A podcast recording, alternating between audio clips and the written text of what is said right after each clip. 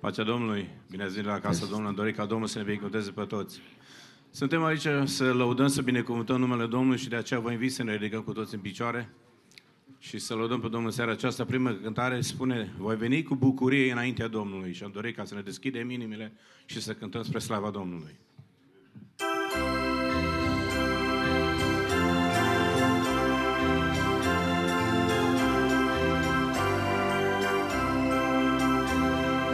Voi veni cu bucurie înaintea Domnului, voi veni cu mulțumire în casa Lui. Această zi a Domnului de să ne bucurăm în ea, cântând glorie, aleluia. Eu sunt fericit, eu sunt fericit, sunt fericit că El m-a mântuit. Eu sunt fericit, eu sunt fericit, sunt fericit că El m-a mântuit. Osana,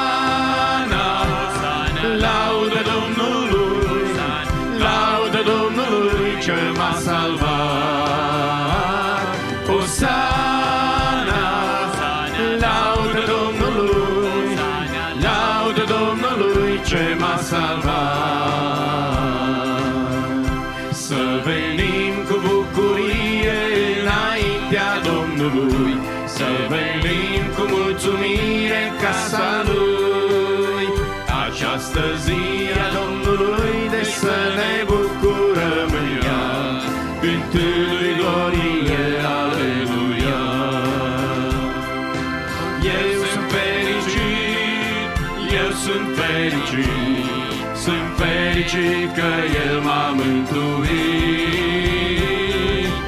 Eu sunt fericit, eu sunt fericit, sunt fericit că El m-a mântuit.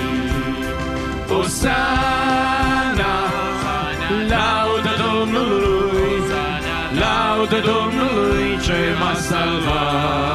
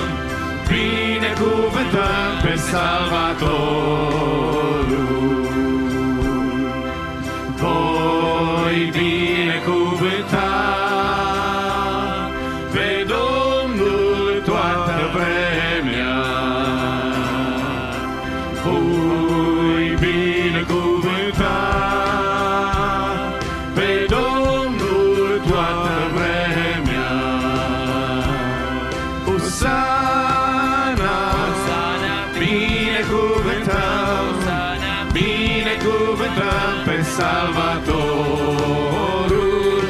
Osana, binecuvântăm, binecuvântăm pe Salvatorul. Osana, binecuvântăm, binecuvântăm pe Salvatorul. Osana,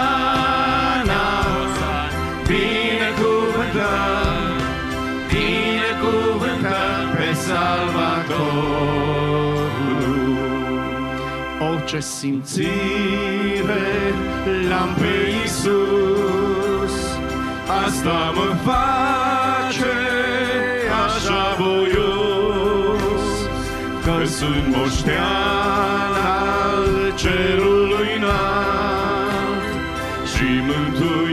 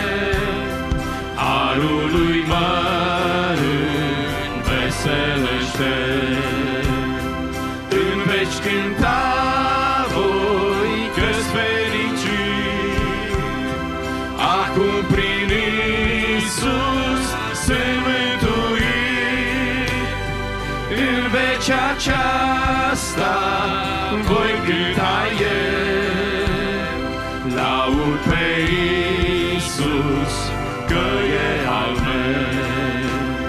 Ce fericire, pace sfântă,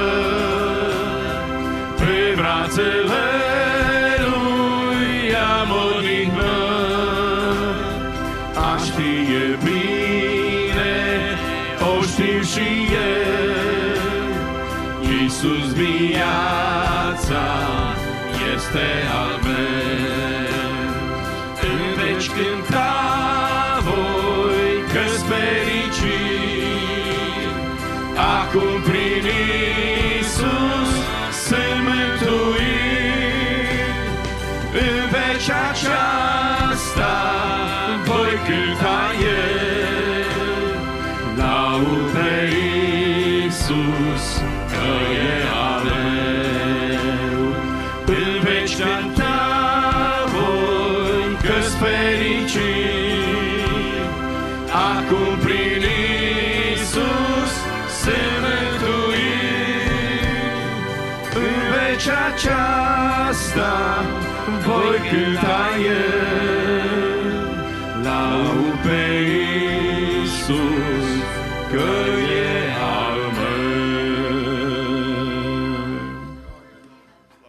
să fie Domnul!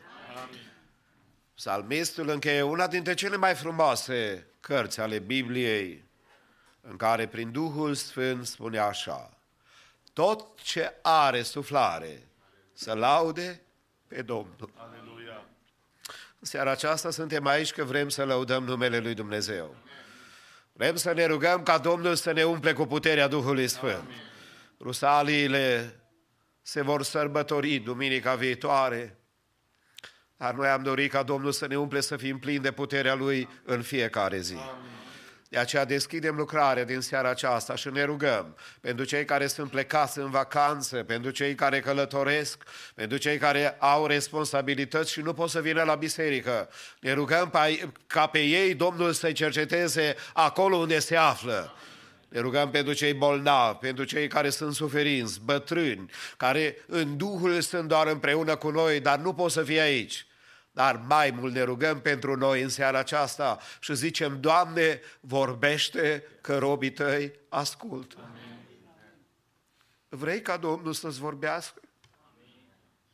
Vrei ca Domnul să se atingă de nevoia ta?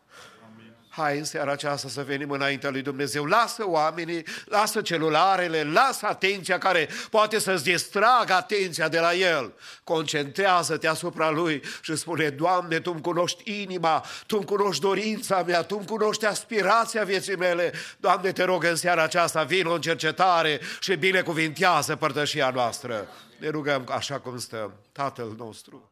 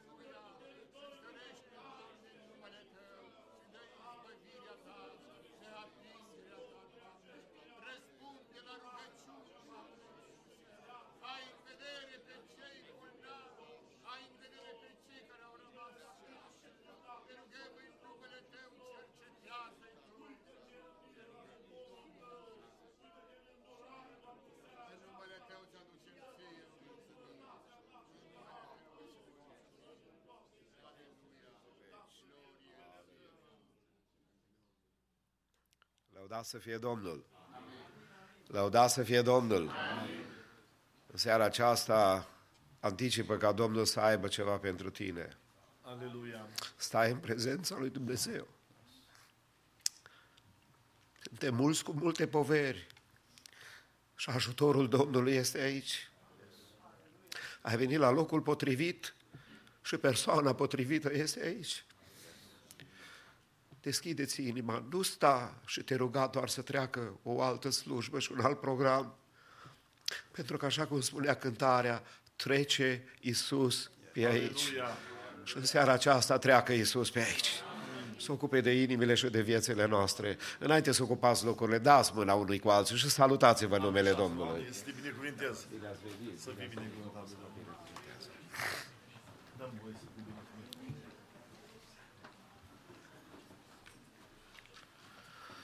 Vă salutăm cu multă dragoste pe toți care ați ales să fiți în casa Domnului după masa aceasta. Salutăm încă o dată fem familia Beuca, deja îi considerăm de noștri dacă vin mai des. Uh, Ne-am bucurat să le vedem copiii azi dimineață cântând spre slava Domnului, Domnul să-i binecuvinteze. Și este bucuria mea ca după masa aceasta să salutăm familia Bărsan, sora Lidia și fratele Costel, care ne vizitează de la Biserica Golgota din Chicago, unde în urmă cu șapte zile am fost acolo, ne-am bucurat la sărbătoarea pe care biserica a avut-o, a botezului în apă, o mișcare frumoasă a Domnului în mijlocul lor. Ne rugăm ca Domnul să-i binecuvinteze. Salutăm grupul Harul, care prin bunăvoința Domnului și dragostea dânșilor sunt împreună cu noi în după masa aceasta la închinare și pe toți care sunteți cu noi, uh, chiar dacă nu vă cunoaștem, nu vă putem identifica să știm cine sunteți, dar Domnul vă cunoaște. Haideți să stăm ca în prezența Domnului și să așteptăm ca El să se atingă de viețile noastre. Corul mix este gata să laude pe Domnul, după care un grup de tineri cu o cântare, în urmă sora Lidia Bărsan cu un solo și apoi grupul Harul care laudă numele Domnului. După aceste puncte muzicale vom avea primul mesaj al serii în limba engleză și ne rugăm ca Domnul să-l binecuvinteze și să-l folosească pe fratele Pit Beuca în vestirea Sfintei Evangheliei. Amin. Amin.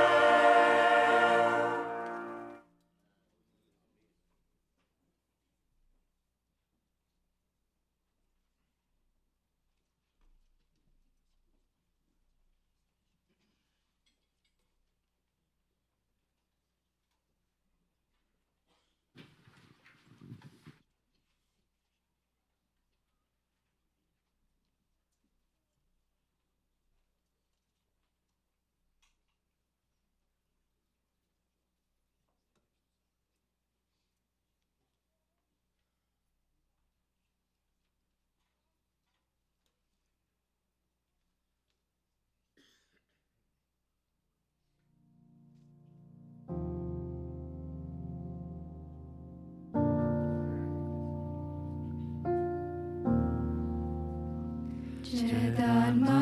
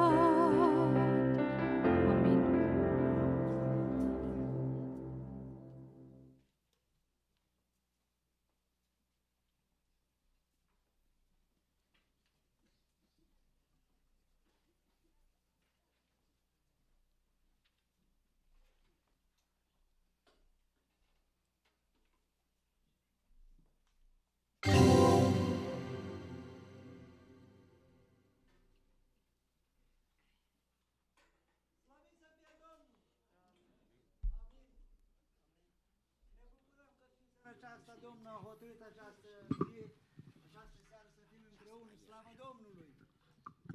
Numele nostru, așa cum ați auzit, este grupul Harul și vrem să cântăm despre Har, slăvit să fie Domnul! Apostolul Pavel, de altă parte, spune un verset, căci Harul lui Dumnezeu a fost arătat și ne învață. Ce ne învață? Să o rupem cu păgânătatea și cu poftele lumești. Și mai ne învață să trăim în veacul de acum cu trei lucruri. Cumpătare, evlavie și dreptate. Doamne ajută-ne. Amin.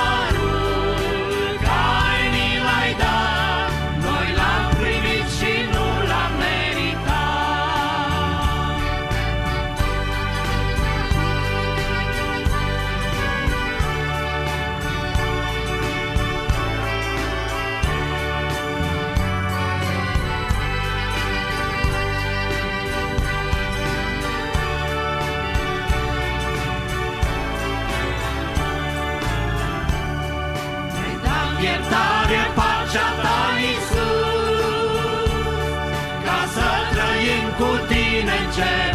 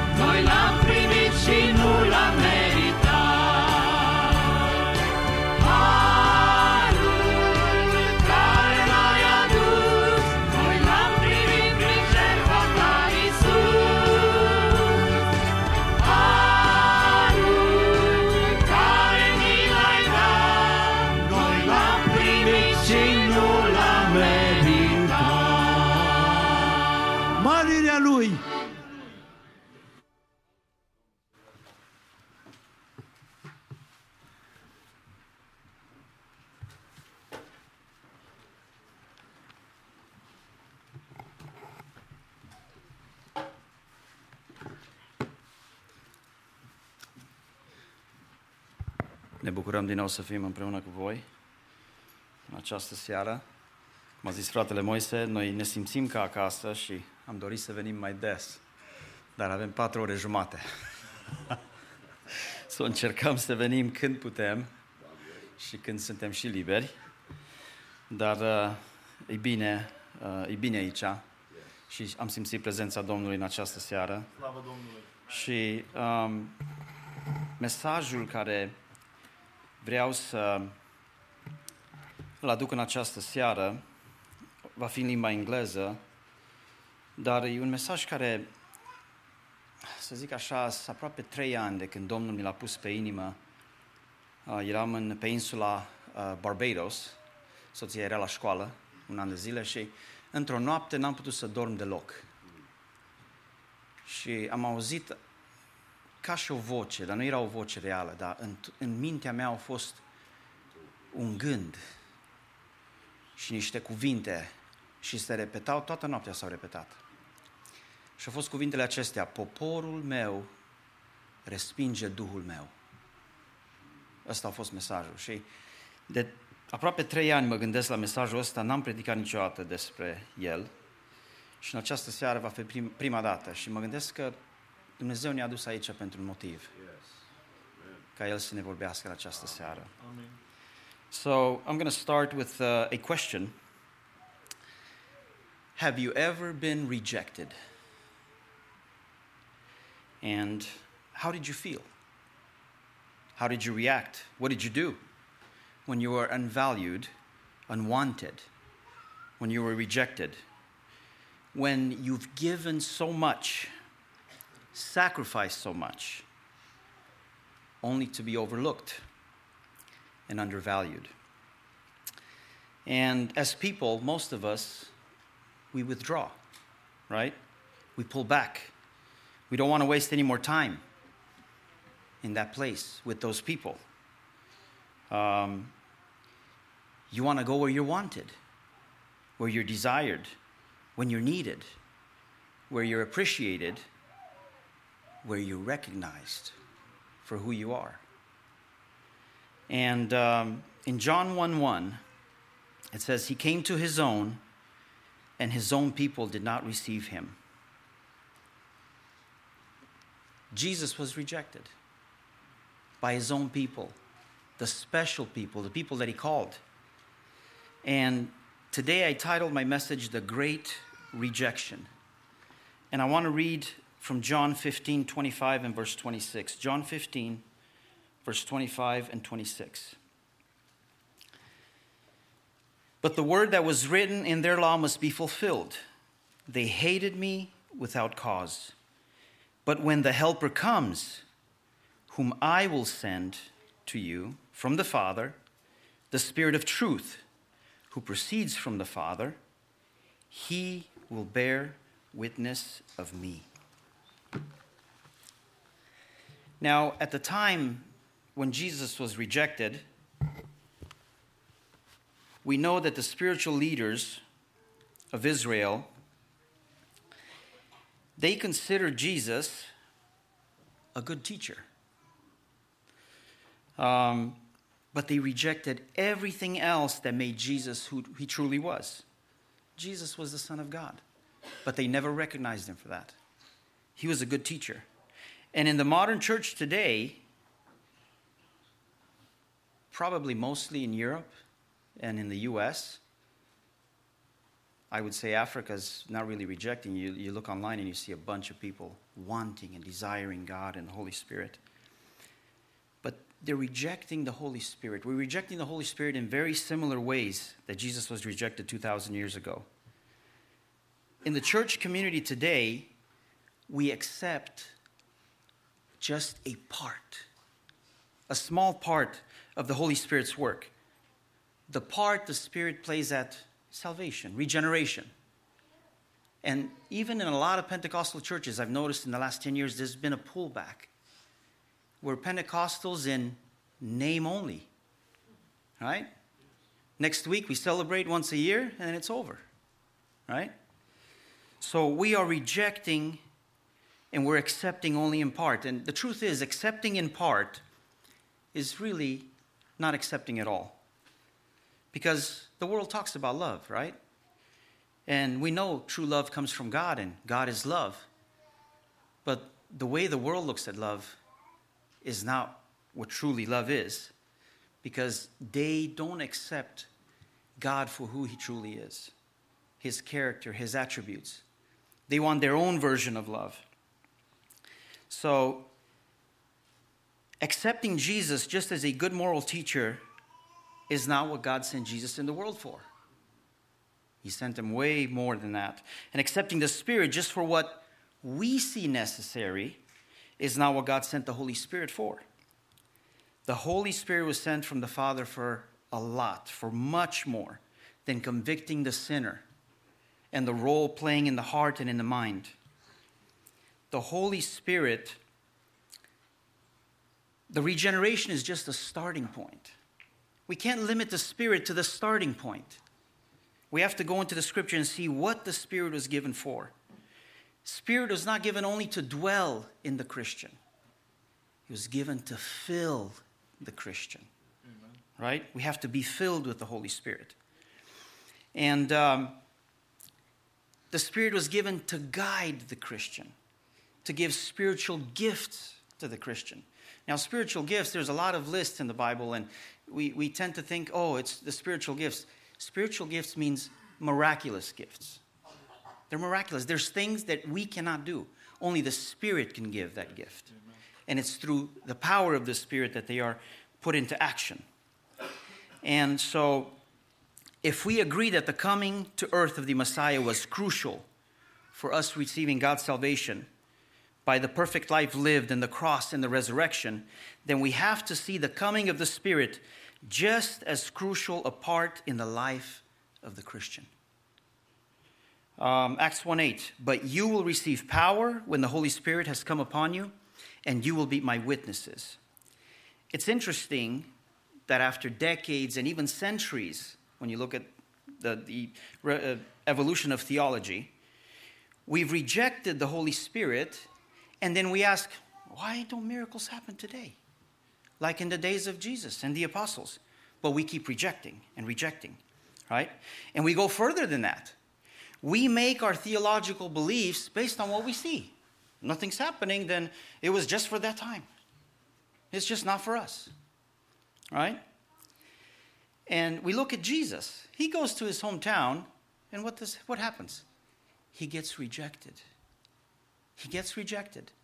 And what does, what's interesting, what Jesus says. Jesus mentions Elijah, Elisha. He mentions the people outside of Israel, the people that were in need, the people that wanted, the people that needed God. They needed a miracle. And yet, who were the prophets given for? Israel. But Israel rejected. Okay? So, because of the rejection of the whole and complete work of the Holy Spirit, we don't see the Spirit moving today. And it's our duty to need, to want, to desire. And there's many reasons why we're rejecting. We're rejecting because of a worldly view, a carnal view. We're rejecting because of misconceptions, selfish expectancies of how the Spirit should work. We're rejecting because of, and this is a big one, fear of counterfeit. This is the one I hear from everybody. Well, we, we just limit everything, you know, because we don't want the counterfeit. Well, you can't identify the counterfeit unless you have the real. Yes. You need the real. You, got, you look at the real dollar, and then you know what's counterfeit, because you know this is real. Right? In the last days, there will be many false prophets. Well, if you don't have the real prophets, how do you know which ones are real and which ones are not? You have to have the real ones. Right? So we reject by being indifferent by not valuing God's promise. We reject because it's outside our denomination, right? Like the Baptist community. Um, and we're convinced by crafty words, by human cunning and ideology that the miraculous works were for that time, they ended, it's over, and we're just here and whatever. You know, it's all uh, spiritual. There's nothing to see when Paul makes it clear that the church needs the complete work of the Holy Spirit and even mentions the miraculous gifts alongside love. And we know love is the greater of the greater things. They're all great things. And it's interesting how Paul puts love in the middle of the gifts because we need them all. We need love and we need the gifts too. And Paul says in 1 Corinthians 14, verse 1 pursue love, and earnestly desire the spiritual gifts. We can't just have love, and we can't just have the spiritual gifts. We have to have them together. Earnestly desire the spiritual gifts, especially that you may prophesy. It's very interesting. There has always been a war against the prophetic. Ever since Abel and Cain, until today, there has been a rejection of the Spirit and a rejection of the prophetic. Uh, Luke 11, verse 47 through 52. Luke 11, 47 through 52. Woe to you, for you build the tombs of the prophets whom your fathers have killed. So you are witnesses and you consent to the deeds of your fathers, for they kill them and you build their tombs. Therefore, also the wisdom of God said, I will send them prophets and apostles, some of whom they will kill and persecute, so that the blood of all the prophets shed from the foundation of the world may be charged against this generation. From the blood of Abel to the blood of Zechariah, who perished between the altar and the sanctuary, yes, I tell you, it will be required of this generation. Woe to you, lawyers, for you have taken away the key of knowledge. You did not enter yourselves, and you hindered those who are entering. And this is what I see today. If we are not teaching on the value of the Holy Spirit and the gifts of the Spirit, we're taking away the key of knowledge from the people. People in churches are uninformed, they do not even know because it's not being preached. And it's interesting how he mentions from Abel. And this morning, there was a verse read in Hebrews 11, and it mentioned Abel, that he brought an acceptable sacrifice. Now, Jesus calls him a prophet. And, you know, I was a little young guy, and I thought, you know, it was because he brought, you know, the first fruits, you know, that's why he was accepted. I think he was accepted because he was a prophet and he knew what God required. And God, if you look at the list in Hebrews 11, most of those people heard God's voice. It was a prophetic communication. Not all of them communicated to others. Abraham, it was between him and God. And maybe some of the servants that heard, and his, his son and his wife. So the prophetic has been there. You look, you look at Acts 2, when the Holy Spirit comes down, it's tongues, but they're understood. If they're understood, it's prophetic. It's prophetic. So there's been a war against the prophetic from the beginning, and a lot of people have died. And in Amos 2:12 it says, "You made the Nazarites drink wine and commanded the prophets saying, you shall not prophesy." Always been a war. And John 16, 13, Jesus says, When the Spirit of truth comes, he will guide you into all the truth, for he will not speak of his own authority, but whatever he hears, he will speak, and he will declare to you the things that are to come. Prophetic. And we have to seek, like Paul says, love and earnestly desire the spiritual gifts, especially to prophesy. We look at Stephen, Acts 7:51. You stiff-necked people, uncircumcised in the heart and ears, you always resist the Holy Spirit as your fathers did, so do you. How did they resist the Holy Spirit? They hated the prophets. They put them in pits, they put them in jail, they killed them, right? Verse 52 Which of the prophets did your fathers not persecute? And they killed those who announced beforehand the coming of the righteous one, whom you have betrayed and murdered. So the prophet, in most times, was a dangerous man. Why was he a dangerous man? To a king, to a kingdom, right? Because his allegiance was first and only to God. And so the king could not say, hey, you got to do what I say, because the prophet can only do what God says, right? And in some cases, God would do miraculous feats and defy the order of the king, right? We know so many cases. We look at Elijah, Daniel, right? Samuel. Prophets that defied what the king had said. Um, Acts 2:17 and in the last days it shall be God declares that I will pour out my spirit on all flesh and your sons and your daughters shall prophesy. Isn't that interesting? We look throughout the Bible and prophecy, you can see the line going through, right? It's just like Messiah.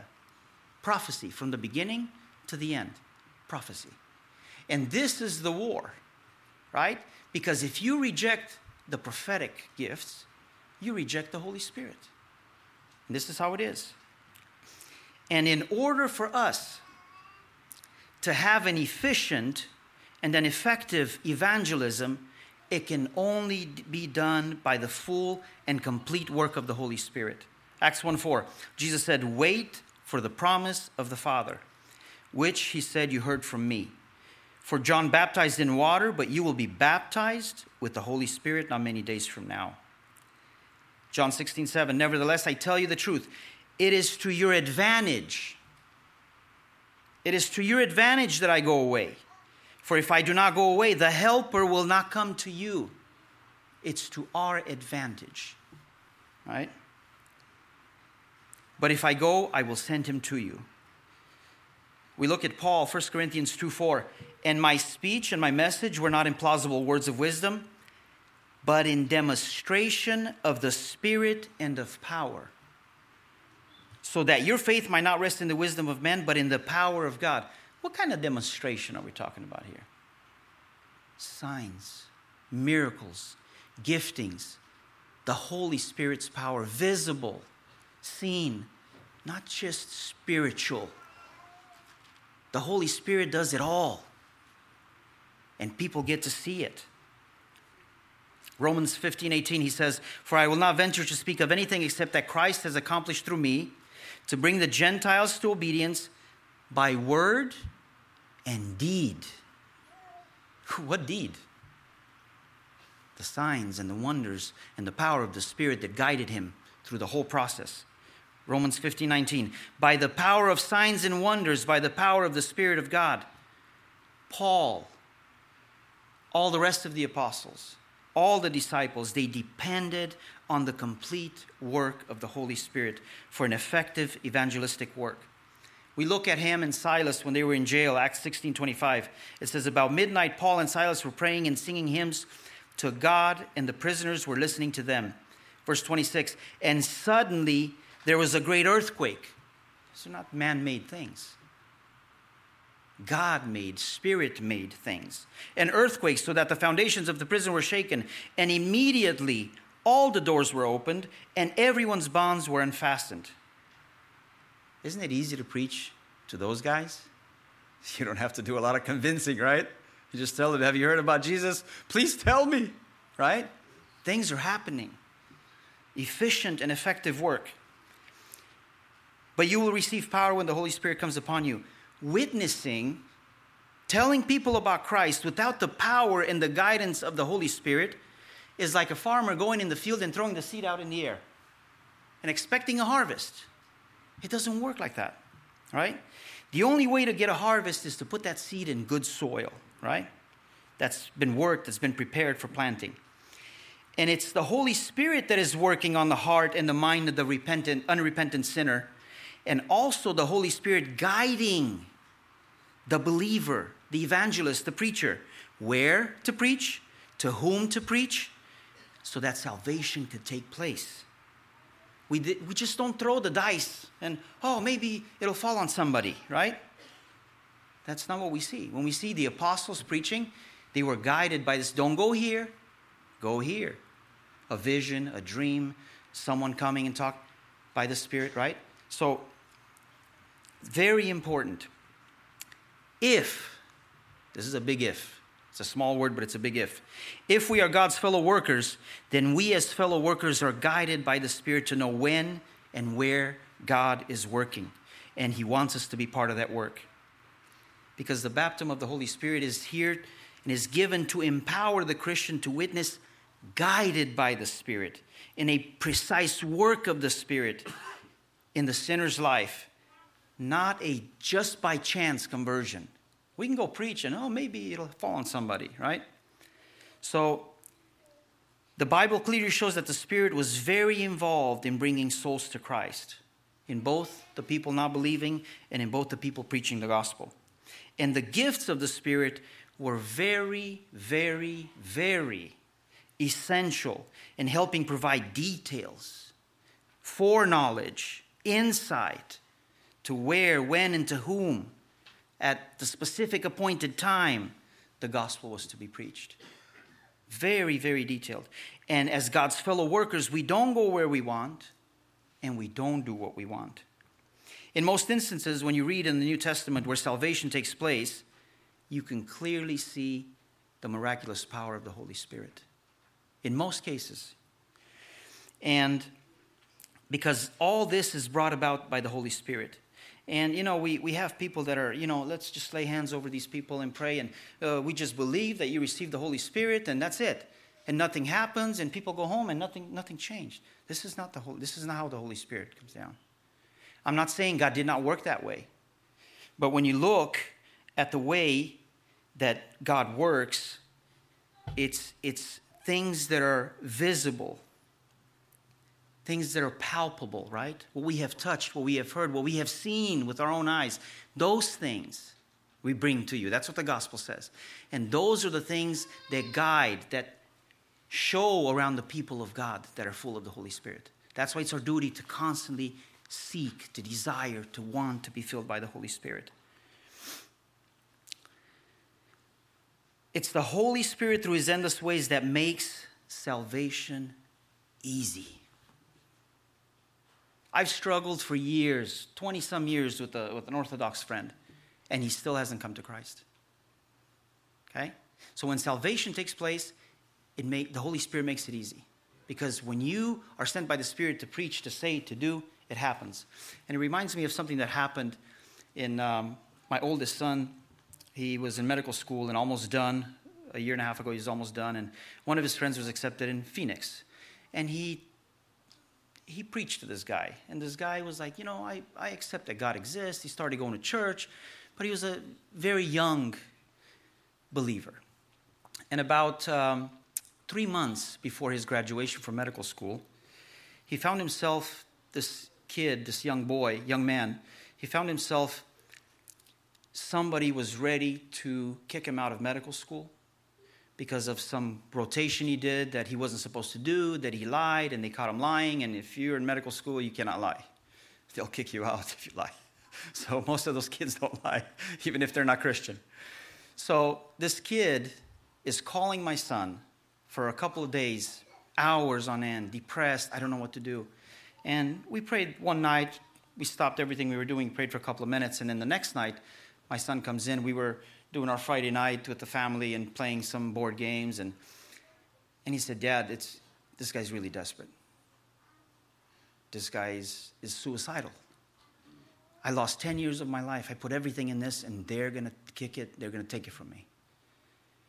And it was one woman that was making his life miserable. And we stopped everything, and I said, let's, let's say a short prayer. I had my son pray, I prayed, and I remember some specific words that God gave me, and I knew it was from God in the moment. And I prayed, God, let this kid's work not be in vain, knowing that my son went through the same thing.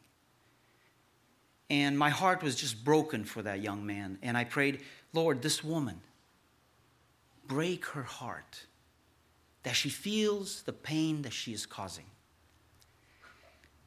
We finished our prayer. My wife's like, Why'd you pray like that? I'm like, That's what I felt. You know, short prayer. We go to visit my parents the next day, and my son calls me. He said, Dad, you won't believe what happened. The, the kid calls me in the morning. He says, I don't know what you guys are doing there, but God hears your prayers. Praise the Lord. Because the woman called him, crying on the phone, asking for forgiveness, and said, I will make sure you graduate. And not only that, his parents have been divorced for a long time. He said, within an hour of that phone call, my mom calls me and said, I talked to your dad today. Decades they haven't talked. So he's like, he, he felt the power of God. He felt the power of God. Salvation is easy when God is moving, when the Spirit is moving. It makes salvation easy. Um, today, in some churches, the Spirit of God and the gifts of the Spirit are not allowed to work. We put the Spirit somewhere in the back room, somewhere in a small group, right? But what do we see in Acts chapter 2, verse 2? It says, And suddenly there came from heaven a sound like a mighty rushing wind. Verse 4, they were all filled with the Holy Spirit. Verse 6, at the sound the multitude came together. It was to be seen, it was to be heard, to be felt by the people. It was to be public. It was to be the center stage, not the back room. Matthew 9 37, 38. Then he said to his disciples, The harvest is plentiful, but the laborers are few. Therefore, pray earnestly to the Lord of the harvest to send out laborers into his harvest. How does Jesus prepare his laborers? He disciples them, right? He pours himself for three and a half years into these 12 people and 70 and 500 and the crowds that were coming, right, to follow him. He pours himself, but he doesn't stop there, right? He doesn't stop there. He fills them with the Holy Spirit and the power of the Holy Spirit, the gifts of the Holy Spirit, because he doesn't want to send them to just throw the seeds in the air. He wants to send them in a precise and efficient and effective work, guided and led by the Holy Spirit. Being indifferent, being complacent is rejecting, right? Jesus called a lot of people, and a lot of people rejected. And the Holy Spirit today is calling a lot of people. But we reject the Spirit. We look at the things of the world, we look at businesses, we look at all kinds of things. But the Spirit is somewhere at the end when we have time, right? Do we truly, really, desperately want and need the Holy Spirit? Are we seeking to be filled with the Holy Spirit? Are we truly hungry for the promise that Jesus proclaimed, that Peter prophesied, that is for everyone that God has called? Are we in dire need of the complete work of the Holy Spirit? Are we ready to accept the whole gospel? This is part of the gospel. We look at Luke 24, 46 through 49. He said to them, Thus it is written that the Christ should suffer, on the third day rise from the dead and that the repentance and forgiveness of sins should be proclaimed in his name to all nations, beginning from Jerusalem. You are witnesses of these things. And before, be, behold, I am sending the promise of my Father upon you. But stay in the city until you are clothed with power from on high. The gospel includes this too. Amen. This is the whole gospel. And this is what we need to desire. This is what we need to want. Devote ourselves to it. Uh, Paul brought order to the church of Corinth in the gifts. He devoted a few chapters in the matter of the spiritual miraculous gifts, and not because the gifts ended. because the gifts were very and are very necessary for the present and the future of the church. Peter said, It's for everyone who God has called, far off, right?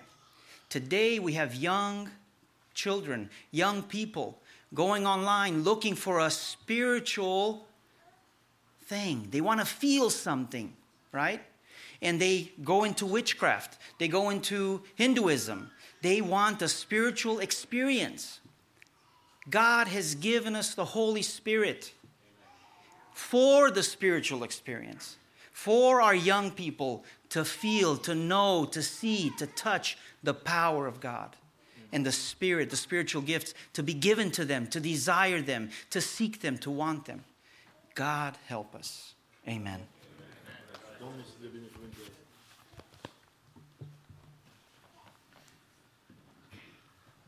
Dumnezeu să ne umple pe toți cu Duhul Sfânt. Amin. În cele ce urmează vă invit să ne închinăm Domnului cu darurile noastre de bunăvoie, privilegiul care îl avem în mod deosebit de a fi parteneri împreună cu Dumnezeu în lucrarea sa măreață. Mulțumesc Bisericii Maranata care totdeauna a susținut lucrarea Domnului și cea locală și cea internațională și cea misionară și așa mai departe. Dumnezeu să vă binecuvinteze. În timp ce, în timp ce cântăm, frații care sunt responsabili cu colecta, îi rugăm să ne ajute, Dumnezeu să ne binecuvinteze. Amin.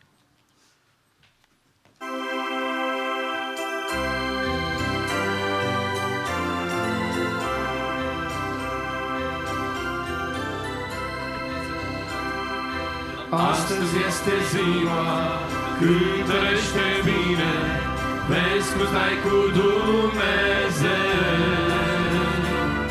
Dacă ai uleiul, candela se plină, verifică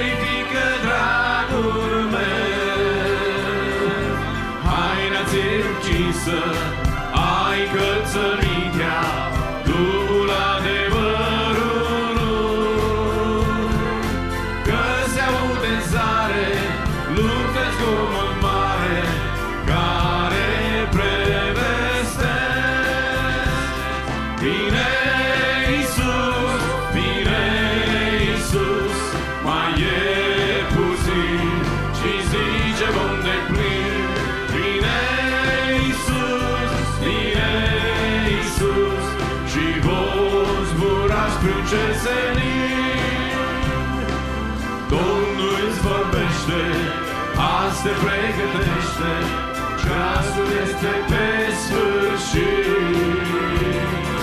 Stai în rugăciune, jefe fapte bune, să fii aur curățit.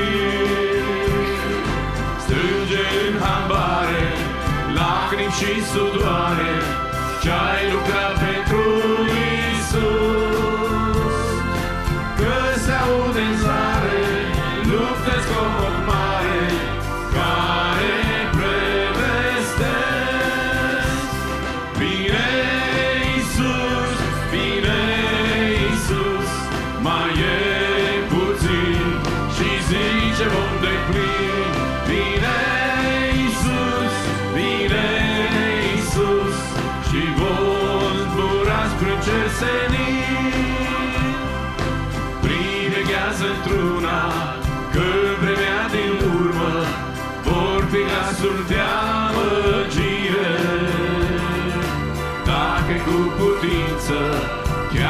În credință, chiar poporul cel ales.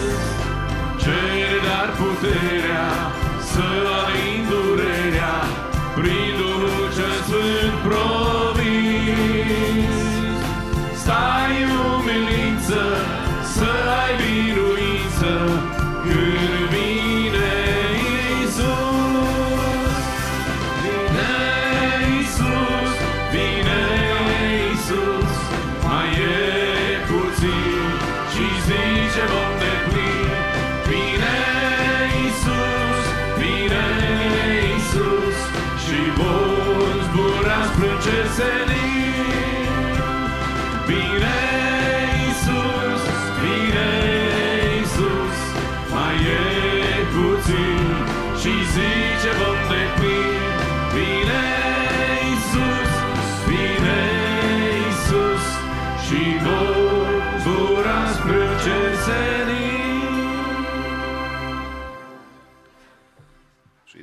și mireasa zic amin, vino, Doamne Iisuse. Amin. Câteva anunțuri și apoi continuăm părtășia din după masa aceasta. Ajutorul Domnului mâine, Memorial Day, zi liberă pentru majoritatea. Avem programat uh, un picnic cu toată biserica la Caseburg Park, în Roseville, și totul este pregătit din partea bisericii, uh, mâncare, sucuri răcoritoare. Spuneam și azi dimineață, n-am să le mai numesc băuturi ca să nu fiu înțeles greșit că băuturi cuprinde prea multe.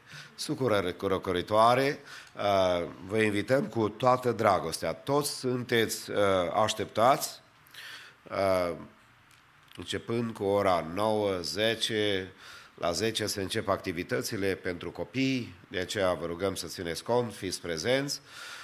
Și așa ca la frații ortodoxi, vă rugăm un singur lucru să vă aduceți cu dumneavoastră. Scaune.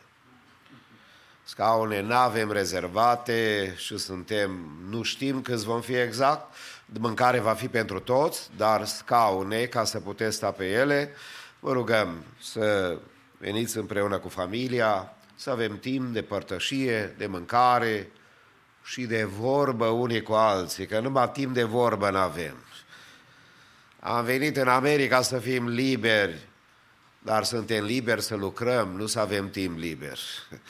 De aceea, haideți să beneficiem. Cei care n-au plecat la alte locuri de camp și așa mai departe, haideți, de aceea ne-am gândit cu frații din conducerea bisericii să beneficiem de posibilitatea că suntem împreună. Deci mâine vă așteptăm pe dumneavoastră, toți cei care ne vedeți online, biserica, frații, prieteni, care doriți toți, copiii, sunt activități pentru copii, pentru cei mari. Pentru cei mari am înțeles că sunt pregătiți mici. Pentru cei mari sunt pregătiți mici. Mâncare bună, scaune, părtășie, haide să ne bucurăm și Dumnezeu să ne binecuvinteze. Dacă și, cu, și grupul Haru vine, cântăm din plin. Doamne ajută! A, apoi, miercuri seara, slujba divină de peste săptămână, cu repetițiile care sunt și pentru cei care ați cunoscut pe sora Maria Nedelcu, soția fratelui Titus Nedelcu. Ea a fost mutată în uh, Carolina la copii. Lunea trecută a decedat, Domnul a chemat-o acasă.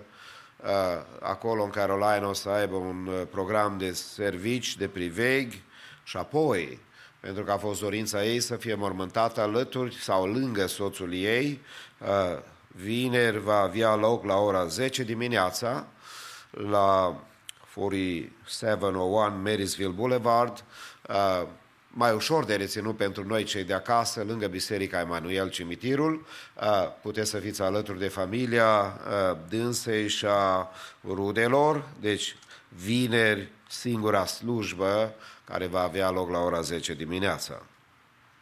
Cât privește duminica viitoare, cina Domnului, fiind prima duminica lunii iunie, și începând cu luna aceasta, iunie, este dorința noastră a fraților din conducerea bisericii ca la părtășia de la Cina Domnului să venim de la ora 9 să avem rugăciune. Rugăciune, așa cum am procedat înainte de COVID, începem la ora 9, o singură rugăciune până la 9.45, poți să stai pe genunchi, poți să stai în picioare, dar este categoric interzis vorbitul și plimbatul prin biserică.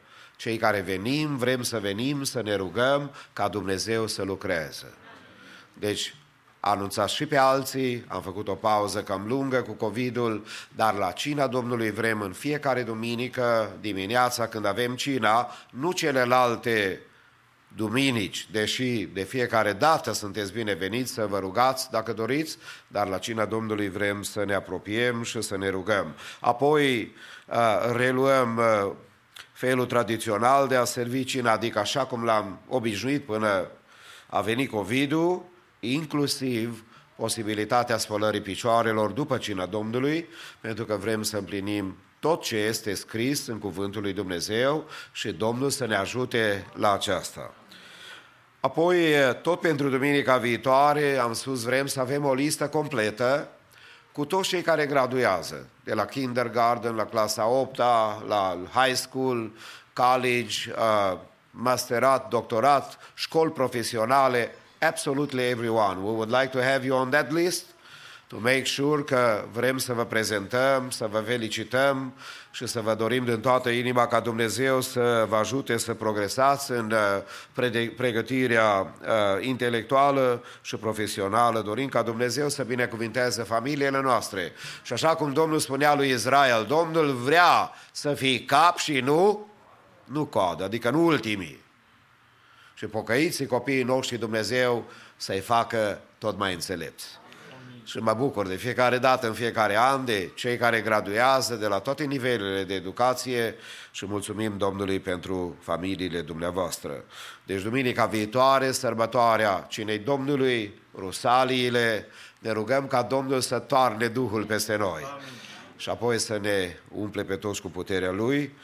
Nu uităm botezul în 19 uh, iunie, uh, duminică dimineața, și fratele Teo Scorțe din Chicago, care predică și românește și engleză, urmează ca să fie împreună cu noi, cu ajutorul Domnului, și alte anunțuri de uh, durată și din timp o să le mai anunțăm și cu alte ocazii.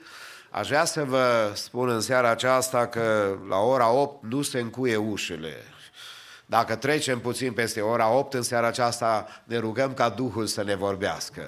Ne rugăm ca Dumnezeu să ne binecuvinteze. Și așa avem timp de toate lucrurile, numai când e la biserică câteodată ne prea grăbim. nu e așa? Haideți să lăsăm ca frații care cântă, care predică și să zicem Dumnezeu să-i folosească. Și haideți să stăm înaintea Domnului pentru slujba care ne mai stă înainte. Corul mix laudă numele Domnului, sora Elena Lup, cu versuri spre slava Domnului și apoi grupul Maranat, uh, grupul uh, Harul. Sper că n-am vorbit profetic. grupul Harul va lăuda pe Domnul cu o cântare uh, și apoi vom continua slujba divină.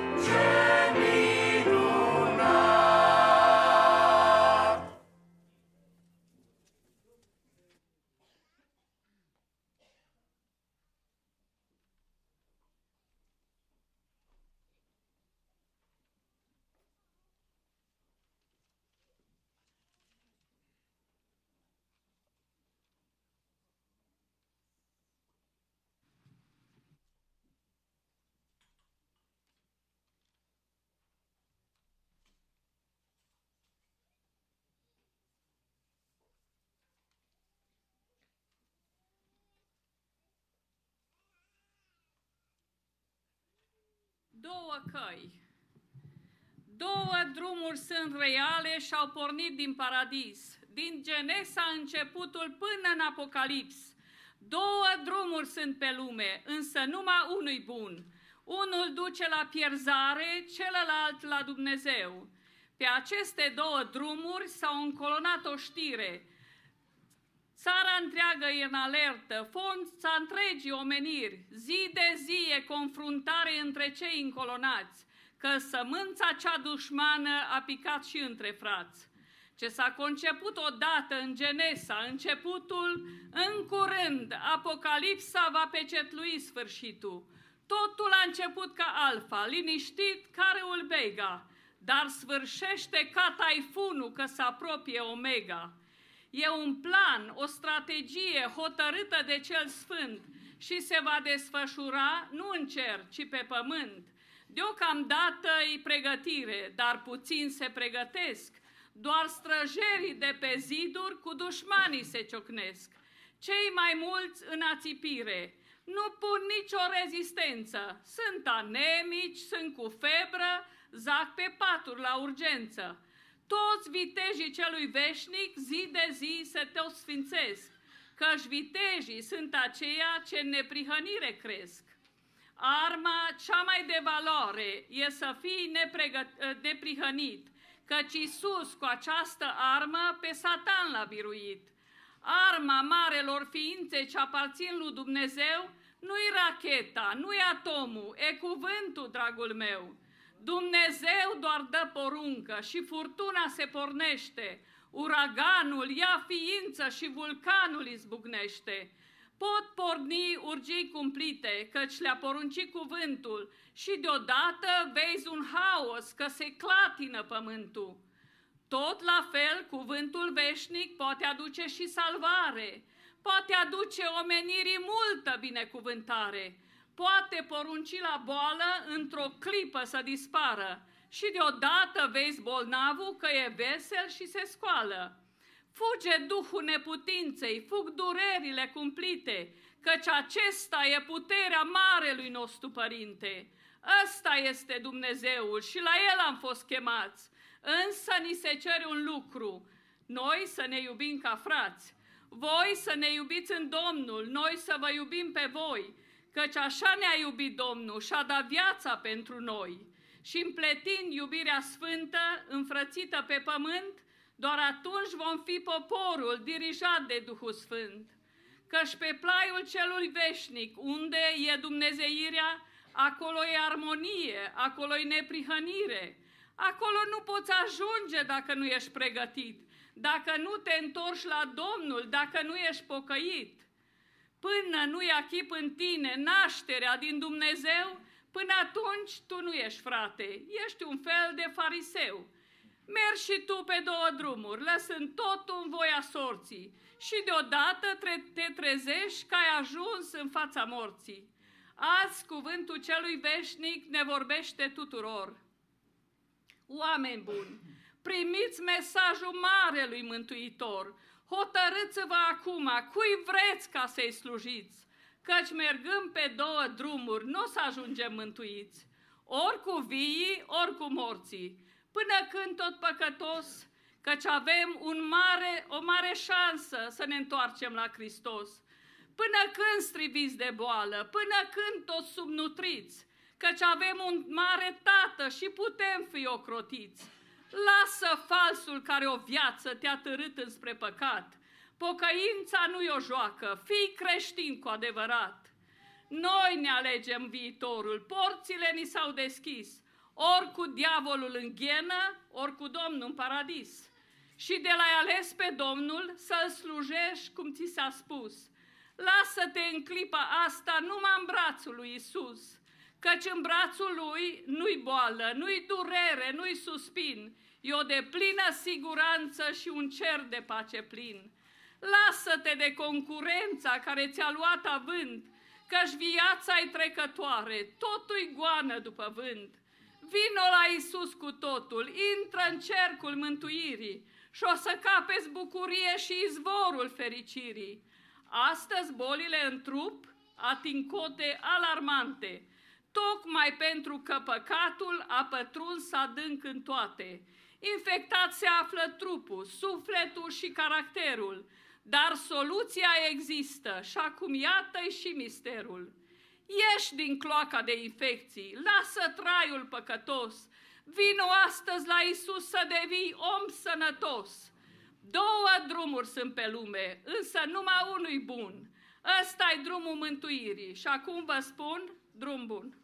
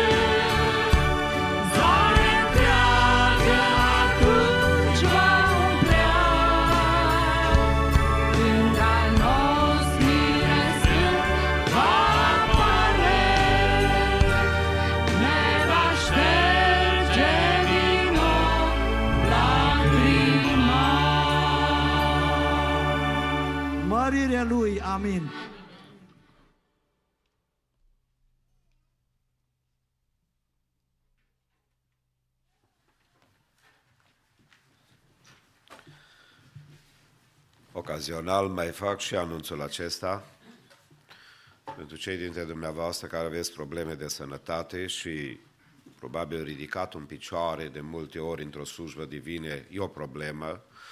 Vă rog să vă simțiți confortabil să rămâneți pe scaun dacă aveți probleme de sănătate. Dar pentru cei care suntem și putem, a, vrem să dăm ascultare și să continuăm cu disciplina aceasta a citirii Cuvântului lui Dumnezeu. Deși avem Biblia în toate formele electronice, tipărită, Biblia se citește foarte puțin azi. De aceea, Biserica Maranat alege program de citire a Bibliei în fiecare an.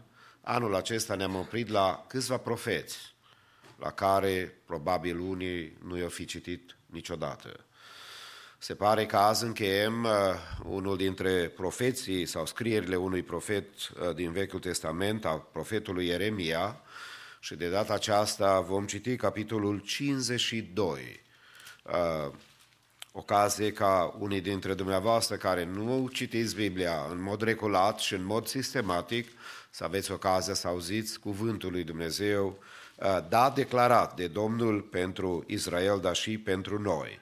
Deci cei care puteți, haideți să ne ridicăm în picioare, Nathaniel Philip ne va ajuta să citească în limba engleză, iar noi urmărim. După aceea vă invit să ne deschidem inimile, să ascultăm cuvântul Domnului vestit prin fratele Costel Bărsan și zicem din toată inima Dumnezeu să ne vorbească prin el. Amin.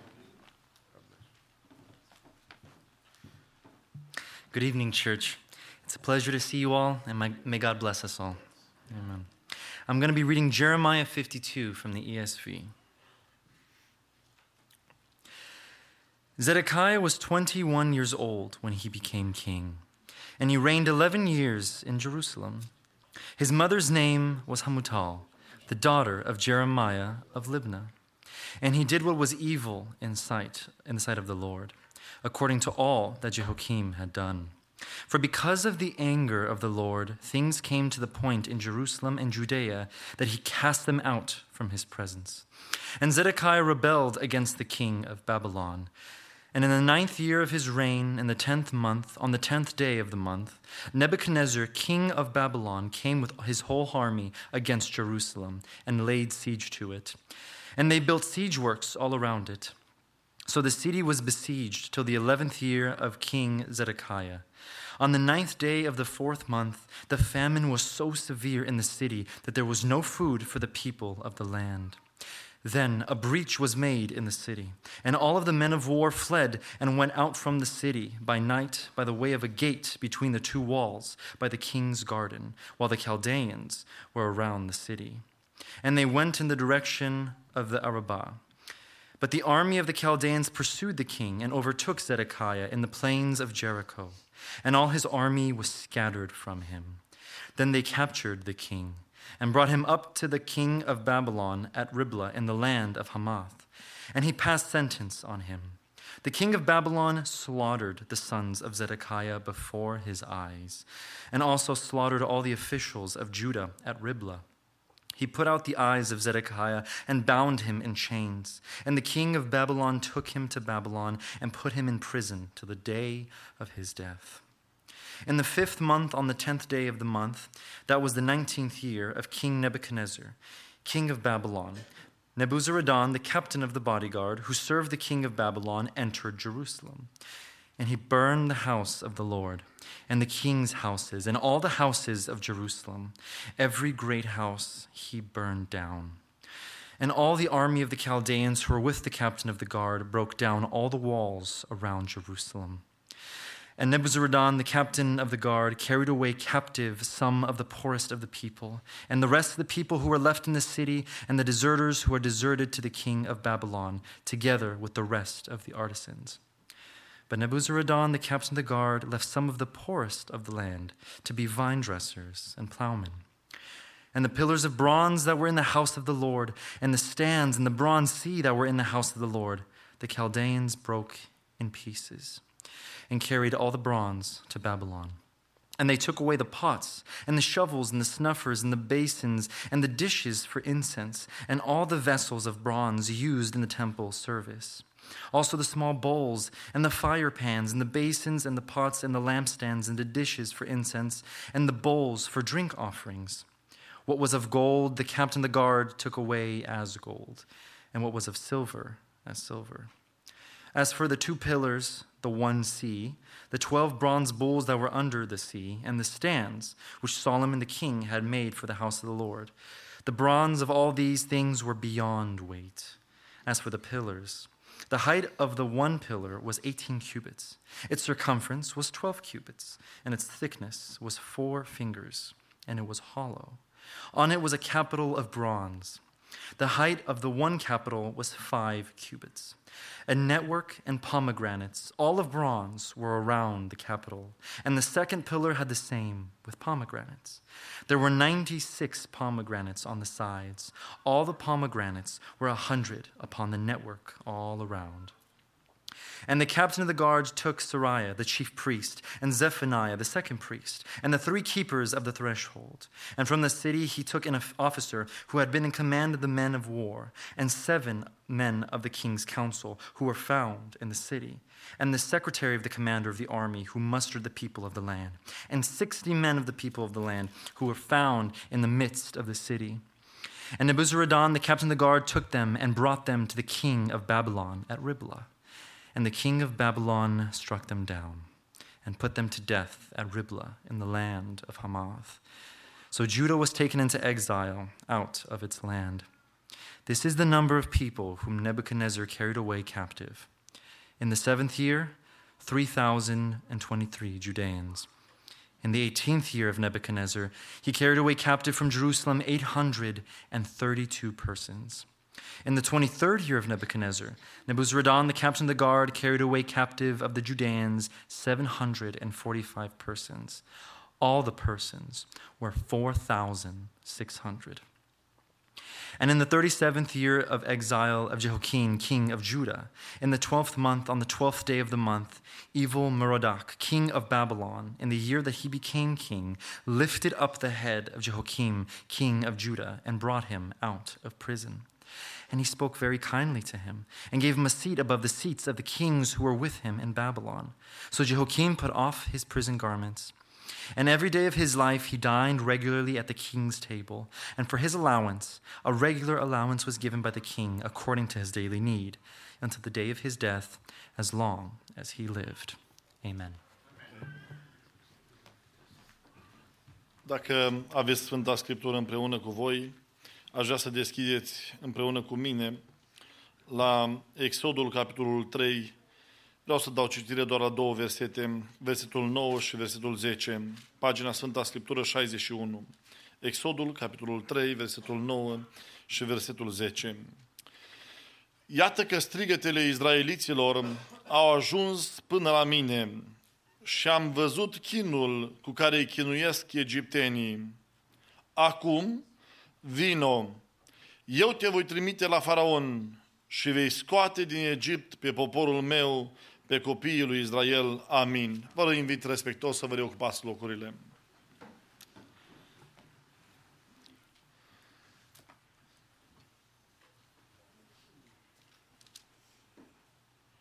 Sunt bucuros să fiu în seara aceasta împreună cu voi la Biserica Maranata și cu bucurie am onorat invitația fratelui Moise, care, așa cum menționa și dumnealui mai devreme, ne-a făcut o vizită săptămâna trecută la biserica noastră, la Bucuria, care am avut în biserică. Sunt pentru câteva zile în orașul dumneavoastră, cu ocazia tristă din familia Negrușel, unde Dumnezeu, într-un mod subit, a chemat acasă pe micuța lor de aproape patru ani și am fost alături de ei, pentru că așa a rânduit Dumnezeu ani în urmă, a fost și la binecuvântarea acestei micuțe și a fost o dorință a familiei să fim din nou împreună cu familia. Însă, pentru că ce am avut la dispoziție weekendul acesta mai larg, puțin mai uh, deosebit, am preferat să mai rămân câteva zile împreună cu soția mea, pe care ați, ați văzut-o, slujind Domnului prin cântare. Uh, am beneficiat și de faptul că am găsit și o fată babysitteră să ne stea cu copiii, că altfel mai greu plecăm de acasă împreună. Însă ne bucurăm de fiecare dată când avem ocazia să slujim Domnului împreună. Cred că Dumnezeu a pus lucrurile astea cu un scop anume. Dragii mei, eu cred că Domnul este la voi în adunare și vrea să vorbească adunării. Astăzi, um, stând la hotel între biserici, tot m-am gândit și m-am frământat despre ce să vorbesc bisericii.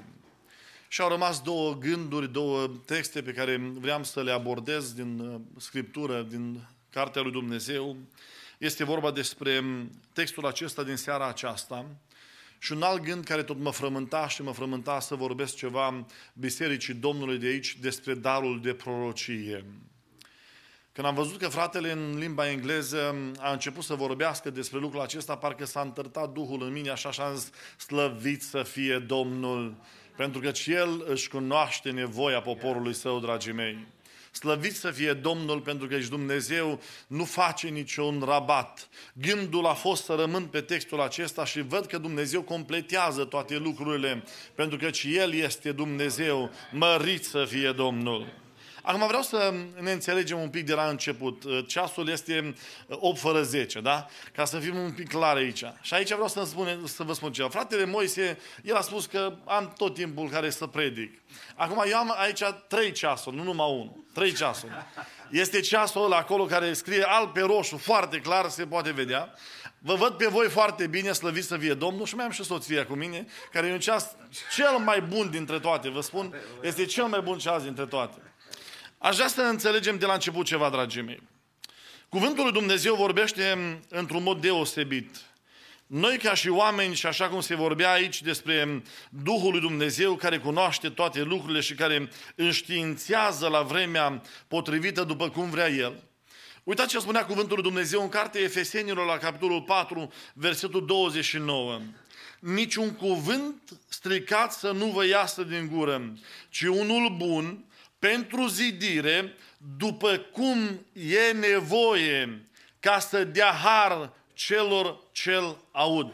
Dragii mei, lucrul acesta, între voi m-am uitat puțin și am cunoscut familia Brazovan de la Chicago, care de o perioadă noi am mai văzut pe la Betania, Domnul să vă binecuvinteze. Și în afară de fratele Moise, nu știu dacă mai cunosc pe cineva dintre voi. N-am întâlnit niciodată pe fratele, îl văd prima dată, dar l-am cunoscut, care are o soră la noi în adunare și cu noi fratele Relu și seamănă foarte bine și am zis, asta e sigur, cu siguranță, e, e fratele de corba surorei Lica. Însă rest nu vă cunosc pe niciunul dintre voi. Însă știm un lucru și avem o încredințare deosebită, dragii mei. Iubită biserică, pe noi toți ne cunoaște Dumnezeu. Pe noi toți ne cunoaște puterea Duhului Sfânt și cunoaște nevoia fiecăruia dintre noi. De asta mă minunez cum Dumnezeu pune în lucrurile împreună și ca un puzzle perfect, de o mână cerească, de o mână a lui Dumnezeu, vede nevoia bisericii de aici și a pus pe fratele să vorbească despre darul profetic, despre lucrarea Duhului Sfânt în adunare și pe mine m-a pus să vorbesc ceva care să continue chemarea lui Dumnezeu în slujbă, dragii mei. Aș dori din toată inima să vă rugați ca Domnul să dea cuvânt. După cum este nevoie, dragii mei. Pentru că nevoie eu nu o cunosc. Însă Domnul e prezent în adunare și știe nevoia fiecăruia dintre noi. Și eu spun din toată inima, mărit să fie Domnul. M-am uitat și m-am frământat de multe ori gândindu-mă la chemarea specială pe care o face Dumnezeu lui Moise. O chemare deosebită și, apropo, omul acesta a avut uh, multe lucruri extraordinare de frumoase care ne le-a lăsat nouă pe pagine Sfintelor Scripturii. Însă, printre altele, spunea el că și Dumnezeu va ridica un proroc ca mine și de el să ascultați, dragii mei. Printre altele, la un moment dat, când au început să prorocească și alții în adunare, spunea, imediat au mers să-i spună lui Moise, Moise, Moise, se întâmplă ceva, sunt mai mulți proroci în adunare, s-au mulțit proroci în adunare și el spunea, Moise, liniștit să fie toată adunarea alcătuită din proroci. Să fie oamenii lui Dumnezeu care să stea la îndemâna lui Dumnezeu și Dumnezeu să binecuvinteze Biserica Maranata cu niște proroci veritabili după voia lui Dumnezeu, după cuvântul lui Dumnezeu. Dragii mei, uitați-vă puțin ce spune cuvântul lui Dumnezeu aici în situația aceasta în care se afla poporul lui Israel. Și vreau să fiți cu luarea minte la versetul 7. Voi mă voi folosi de uh, pasajul larg, dar din pricina timpului am citit doar două versete. La versetul 7 spune cuvântul Domnului în felul următor. Domnul a zis, Domnul a zis, am văzut asuprirea poporului meu care este în Egipt și am auzit strigătele pe care le scoate uh, poporul pe care le scoate din pricina asupritorilor lui, căci îi cunosc durerile. Acum vrem să ne uităm puțin aici în versetul acesta așa. Domnul a auzit, a auzit. Domnul a auzit și nu numai a auzit, a văzut. Domnul a văzut. Și nu numai că a văzut, Domnul cunoaște nevoia poporului său din Egipt. Domnul aude Domnul cunoaște și Domnul vede nevoia poporului său din Egipt. Acum vrem să ne raportăm la noi în seara aceasta aici și vrem să înțelegem ceva din partea lui Dumnezeu. Domnul aude nevoia poporului său, Domnul cunoaște nevoia poporului său și Domnul vrea în seara aceasta să răspundă într-o care oare măsură după nevoia poporului său. Călătoresc într-o biserică și în alta prin America de cel puțin 12 ani de zile. Am cunoscut multe biserici, am cunoscut slujitori și am cunoscut familii care strig prin nevoi. Dragii mei, un păstor într-o biserică n-are cum să cuprindă nevoile întregi ale adunării. Cât de bine și-ar face, face fratele Moise slujba, n-are cum să cuprindă nevoia bisericii în totalitate. Pentru că nevoile sunt diferite, strigătele sunt diferite, lucrurile care ne frământăm și ne luptăm sunt total diferite. Sunt oameni care au nevoie de un sfat, sunt oameni care au nevoie de un cuvânt de descoperire din partea lui Dumnezeu, sunt oameni care au nevoie de o încurajare, au nevoie de o îmbărbătare, au nevoie de ceva special din partea Domnului într-o zi a necazului lui. Și doresc din toată inima să înțelegem ce direcție primește mesajul în seara aceasta? Dumnezeu are nevoie de tine. Dumnezeu are nevoie de tine.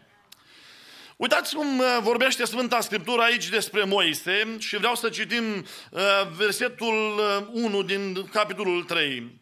Moise păștea turma socrului său, Ietro, preotul Madianului, odată a mânat turma până dincolo de pustiu și a ajuns la muntele lui Dumnezeu, la Horeb.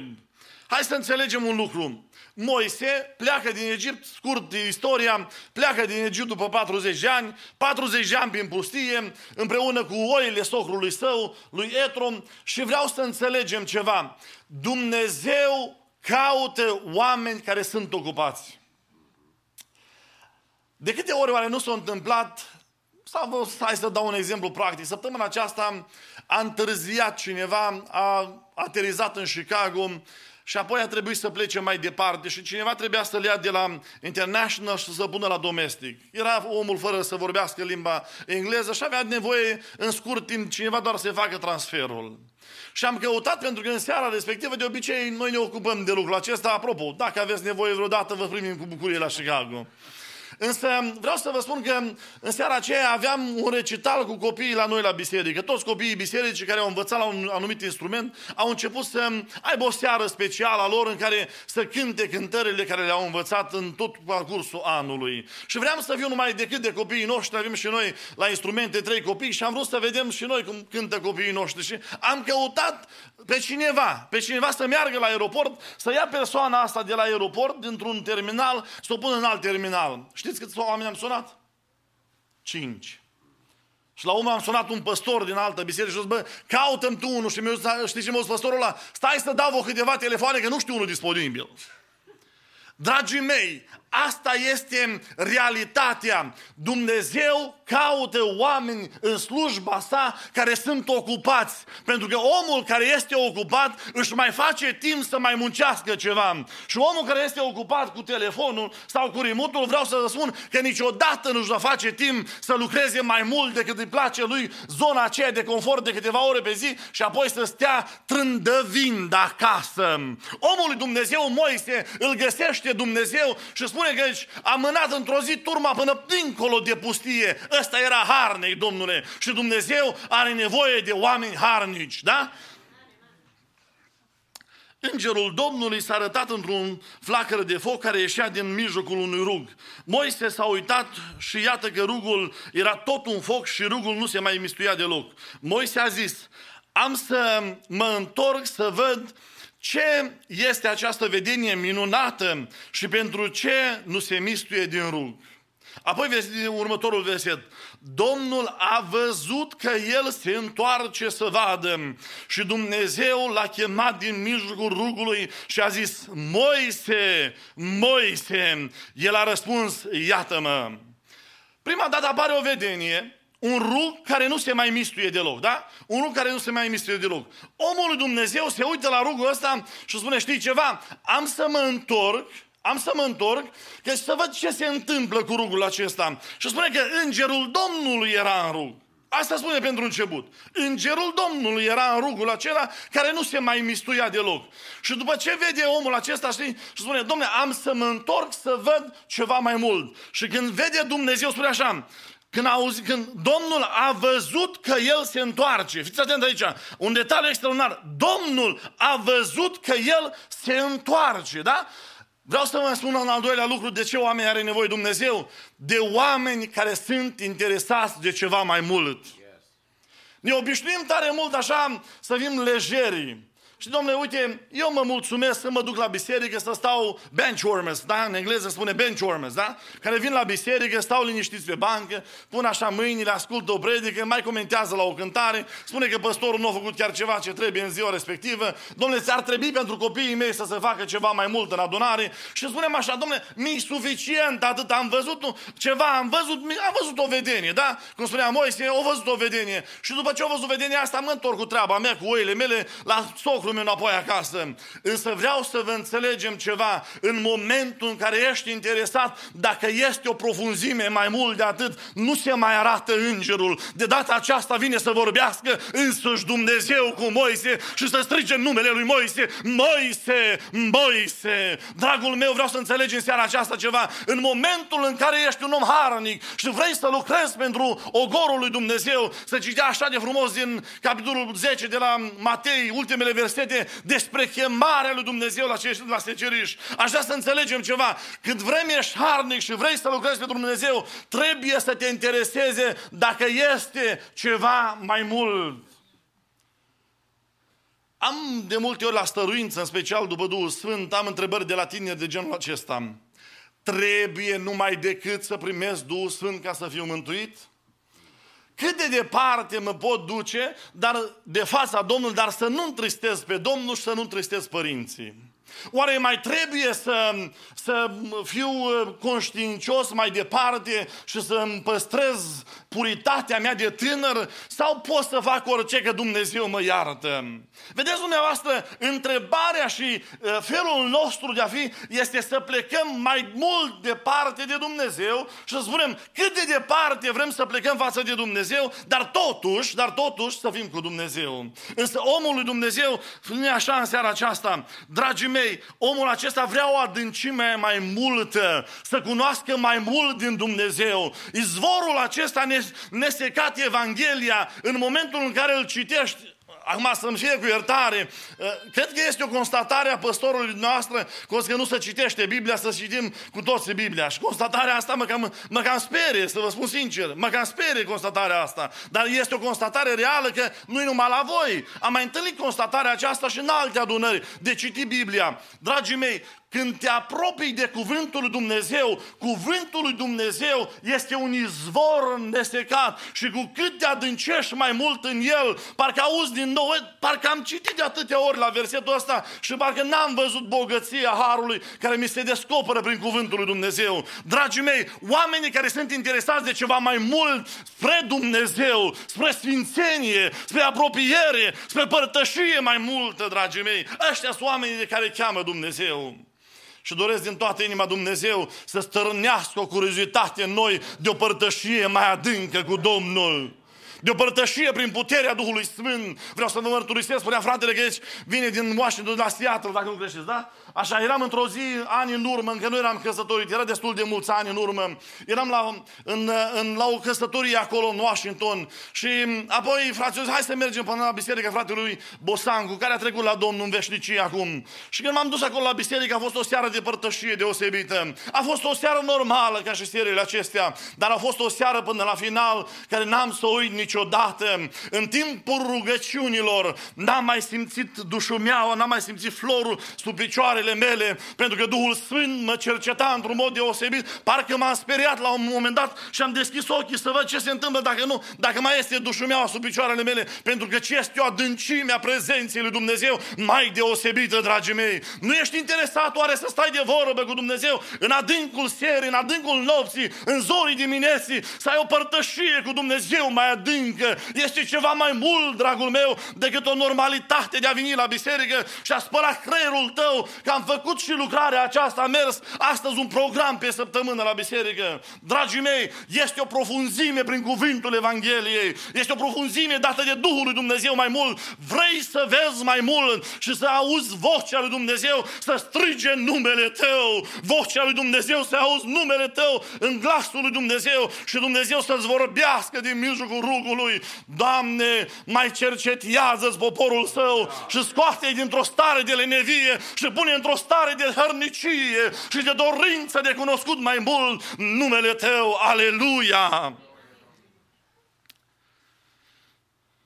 Însă uitați ce spune cuvântul lui Dumnezeu mai departe, când vede Moise că nu-i de glumă.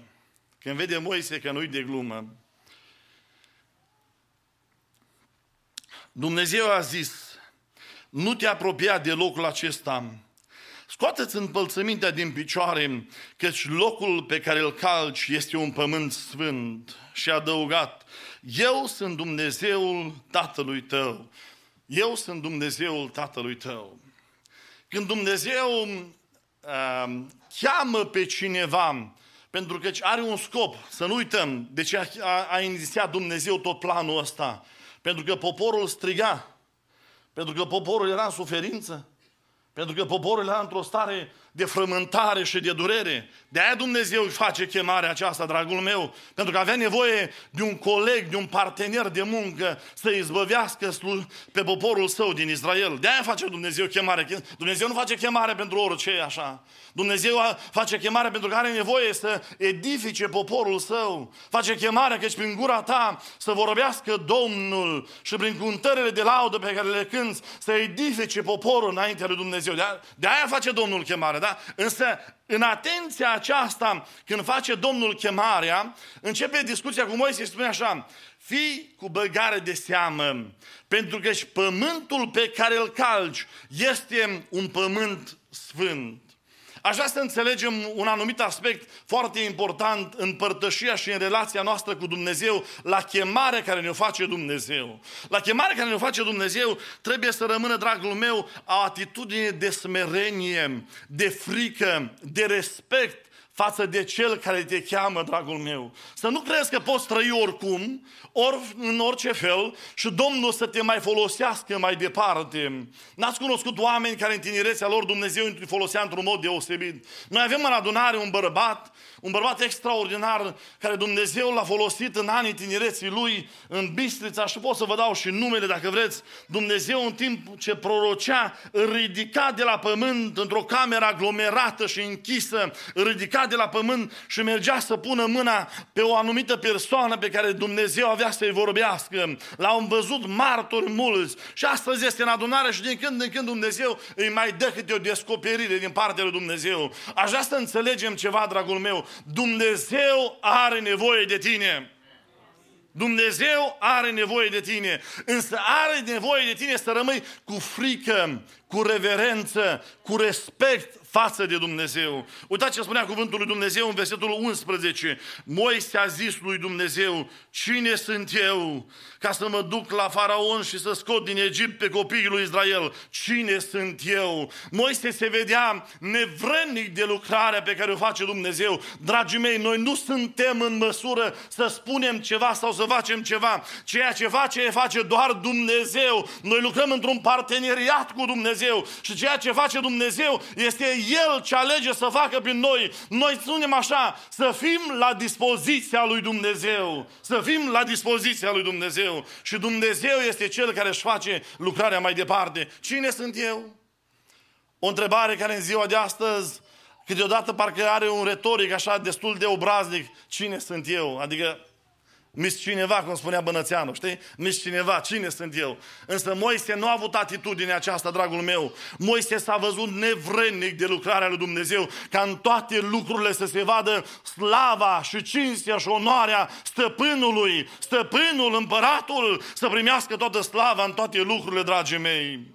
Și uitați ce îmi spune cuvântul lui Dumnezeu mai departe și vreau să, să citim lucrul acesta pentru că atunci când te cheamă Dumnezeu, atunci când te găsește Dumnezeu la locul la care te-a pus, Dumnezeu nu te lasă așa într-o oarecare măsură să te duci în necunoscut, fără să nu vezi pașii pe care îi are Dumnezeu. Și spune cuvântul lui Dumnezeu așa în versetul 12. Dumnezeu a zis, eu voi fi negreșit cu tine și iată care va fi pentru tine semnul că eu te-am trimis. După ce te vei scoate pe poporul din Egipt, vei sluji lui Dumnezeu pe muntele acesta. Când face Dumnezeu chemarea aceasta spre slujire oamenilor care sunt harnici, oamenilor care sunt devotați și sunt doritori să intre într-o părtășie mai adâncă cu Dumnezeu, oamenilor care rămân cu frică, cu respect față de Dumnezeu și în toată lucrarea lor nu urmăresc altceva decât slava împăratului. Atunci vine Dumnezeu și spune așa, eu te trimit dar eu voi fi cu tine, dragul meu. Eu te trimit și lucrarea nu e ușoară, dar eu sunt cu tine în chemarea și în trimiterea pe care ți-o fac. Dumnezeu se alege să călătorească cu, cu tine în slujire la care o ai. Și câteodată mai mă întreabă, că zice, domnule, dar nu-i grea slujirea. Ba da, câteodată e grea și câteodată mi-o fac frații și mai greu. Nu vreau să vorbesc de la voi de nimic, că la voi nu se întâmplă așa ceva. Doamne fer să se întâmple să-și facă slujirea unul mai greu la altul, da? La voi toate merg bine, ca la California California, așa, toate sunt frumoase ca California, Golden State, da? Însă eu vreau să vă spun de la mine ce se întâmplă în viața mea personală. De multe ori chiar frații fac slujirea grea, pe lângă că e împotrivirea satanii, pe lângă că sunt luptele care trebuie duse pentru, din exterior, mai sunt și lupte din, exter- din interior, spune Apostolul Pavel. Însă în seara aceasta vrem să înțelegem ceva, indiferent de loviturile care vin din partea diavolului, indiferent de barierele care se pun cu noi în lucrarea chemare de Dumnezeu, este Dumnezeu slăvit să fie Domnul! Și nu numai atât, dragii mei, în versetul 15, când, în versetul 14, când îl trimite Dumnezeu pe Moise la poporul său, spune așa, Du-te că numele meu este Eu sunt, Eu sunt. Noi nu mergem de capul nostru, noi mergem înaintea stăpânului prin puterea lui și în numele lui. Și biruința este a Domnului, slăvit să fie numele lui. Dragii mei, vreau să vă cercetați în seara aceasta. Să te gândești bine, căci locuri la cor mai sunt multe, sora Laura. Cred că îi primiți pe toți aceia care au voce, bineînțeles, nu pe cei care au voce ca și mine. Locuri sunt goale și aici și cred că aici ar trebui să fie probabil orchestră sau fanfară sau ceva de genul acesta. Vreau să te gândești bine, dragul meu, în anii tinereții, când Dumnezeu te-a chemat, poate să fii gura lui Dumnezeu, să vorbești din partea lui Dumnezeu și să strigi în mijlocul poporului, așa vorbește Domnul. Vreau să te gândești bine la chemarea care ți-a făcut-o Dumnezeu. Mă bucur de grupul Harul. Așa medie de vârstă, cred că e peste 50 de ani, sigur, da? Mă bucur de voi că Domnul încă vă ține în, în, în, în porniți așa în lucrarea lui Dumnezeu. Dragii mei, Dumnezeu n-are nevoie de șomeri. Are nevoie de oameni harnici care fac voia lui Dumnezeu, care caută voia lui Dumnezeu. Căci oamenii harnici întotdeauna găsesc timp să mai facă ceva pentru Domnul, da? Dumnezeu are nevoie de oameni care au nevoie de o experiență mai adâncă cu Dumnezeu, care vor să cunoască lucruri mai adânci cu Dumnezeu. Este mai mult, dragii mei, decât o lejeritate bisericească. Este mai mult o părtășie sfântă cu Dumnezeu. Dumnezeu are nevoie de oameni care să rămână cu frică, cu reverență și tot ce fac să facă spre slava lui Dumnezeu. Și nu numai atât, dragii mei, ne promite Dumnezeu căci El este în călătorie cu noi și în chemarea aceasta frumoasă a slujirii, Dumnezeu ne așteaptă într-o zi să ne răsplătească plătească, dragul meu. Mântuirea e prin credința în Hristos.